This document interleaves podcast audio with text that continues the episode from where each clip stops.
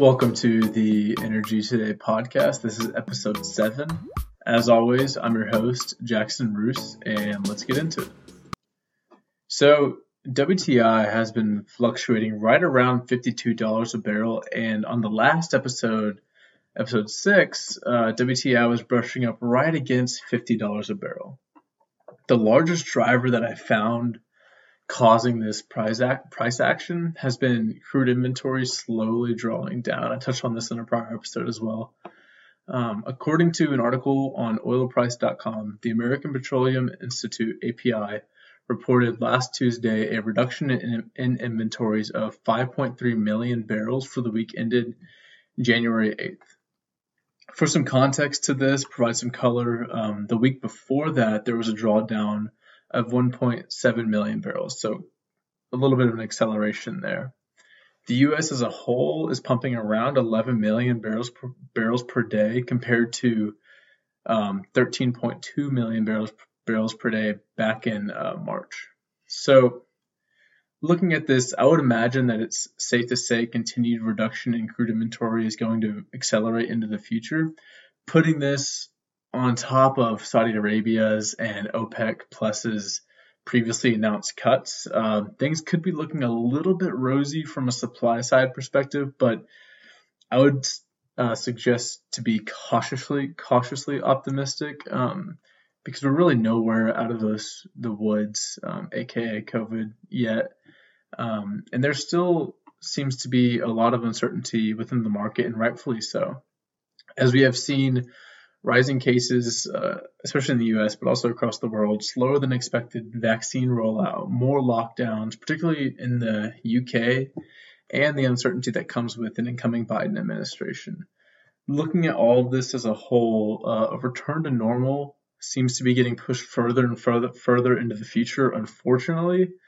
Um, but once that happens and people are buying more goods, driving, flying, etc., I could then imagine WTI sitting comfortably above around $60 a barrel. So I read this next article on oilprice.com as well, and it's titled U.S. puts CNOOC, a Chinese oil giant, on a blacklist.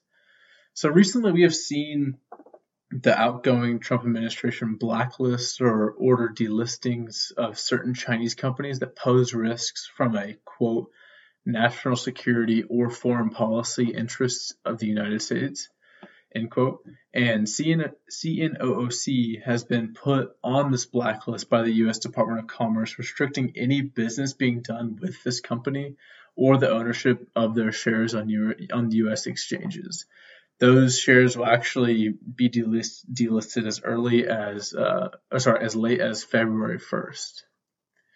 So the biggest reason that I can sort of gather from this article is CNOOC reportedly harasses and threatens any company attempting to extract crude from the South China Sea.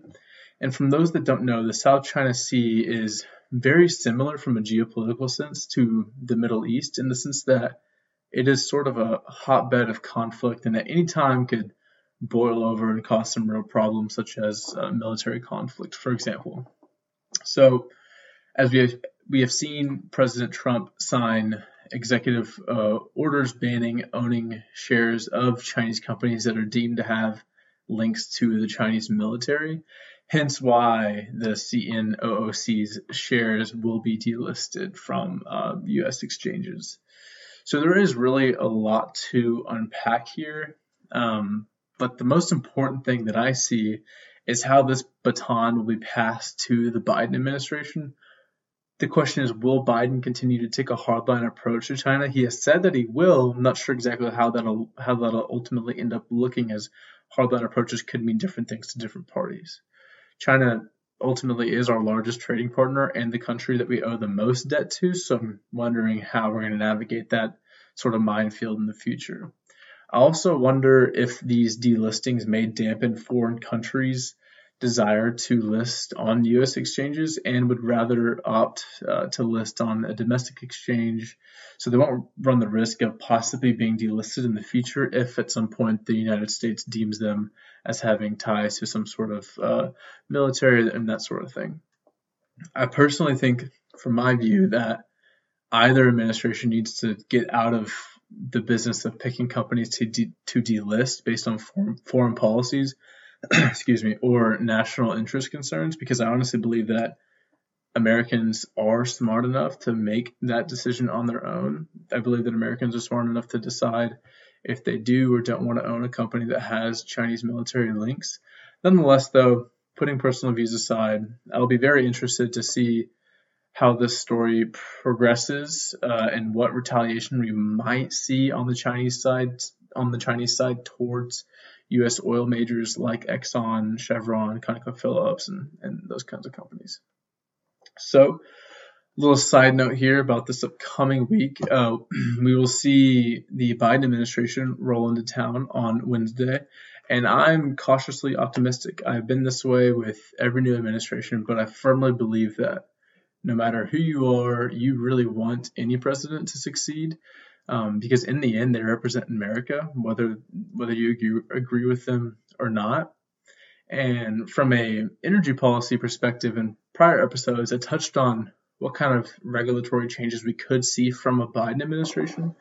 And some of the more extreme measures, um, such as a ban on fracking on federal lands or canceling permits from the Keystone XL pipeline, could see that play out. Um, and in my view, this will hurt American business more than helping it.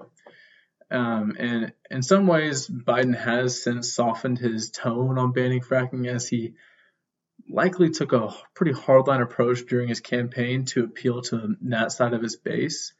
Um, but looking this into the the effects of a ban on fracking, any kind of of those uh, regulatory proposals will have a pretty muted effect on the on the industry itself. Many oil companies have secured permits for a couple of years into the future uh, for drilling on these on these sites, and the plain fact is, is that most oil companies don't pump a lot of oil on federal lands, and this could have just it sounds great, sounds better than it might be from a from an environmentalist perspective, um, because saying that you're banning fracking on federal land sounds like a great thing, but if it really doesn't affect a lot of oil companies, and I'm not exactly sure where we're getting there. Um, but nonetheless, because the Senate is now Democrat held, we're likely to see quite a few regular regulatory proposals from a lot of different angles, um, but specifically in the energy energy industry coming out in the next uh, few months to a year. Um, I know I'm going to be watching this news story, and I would definitely suggest you following this one as well. So that's all I have for this episode of the Energy Today podcast. As always, I'm your host, Jackson Roost, and I hope that you have a great week.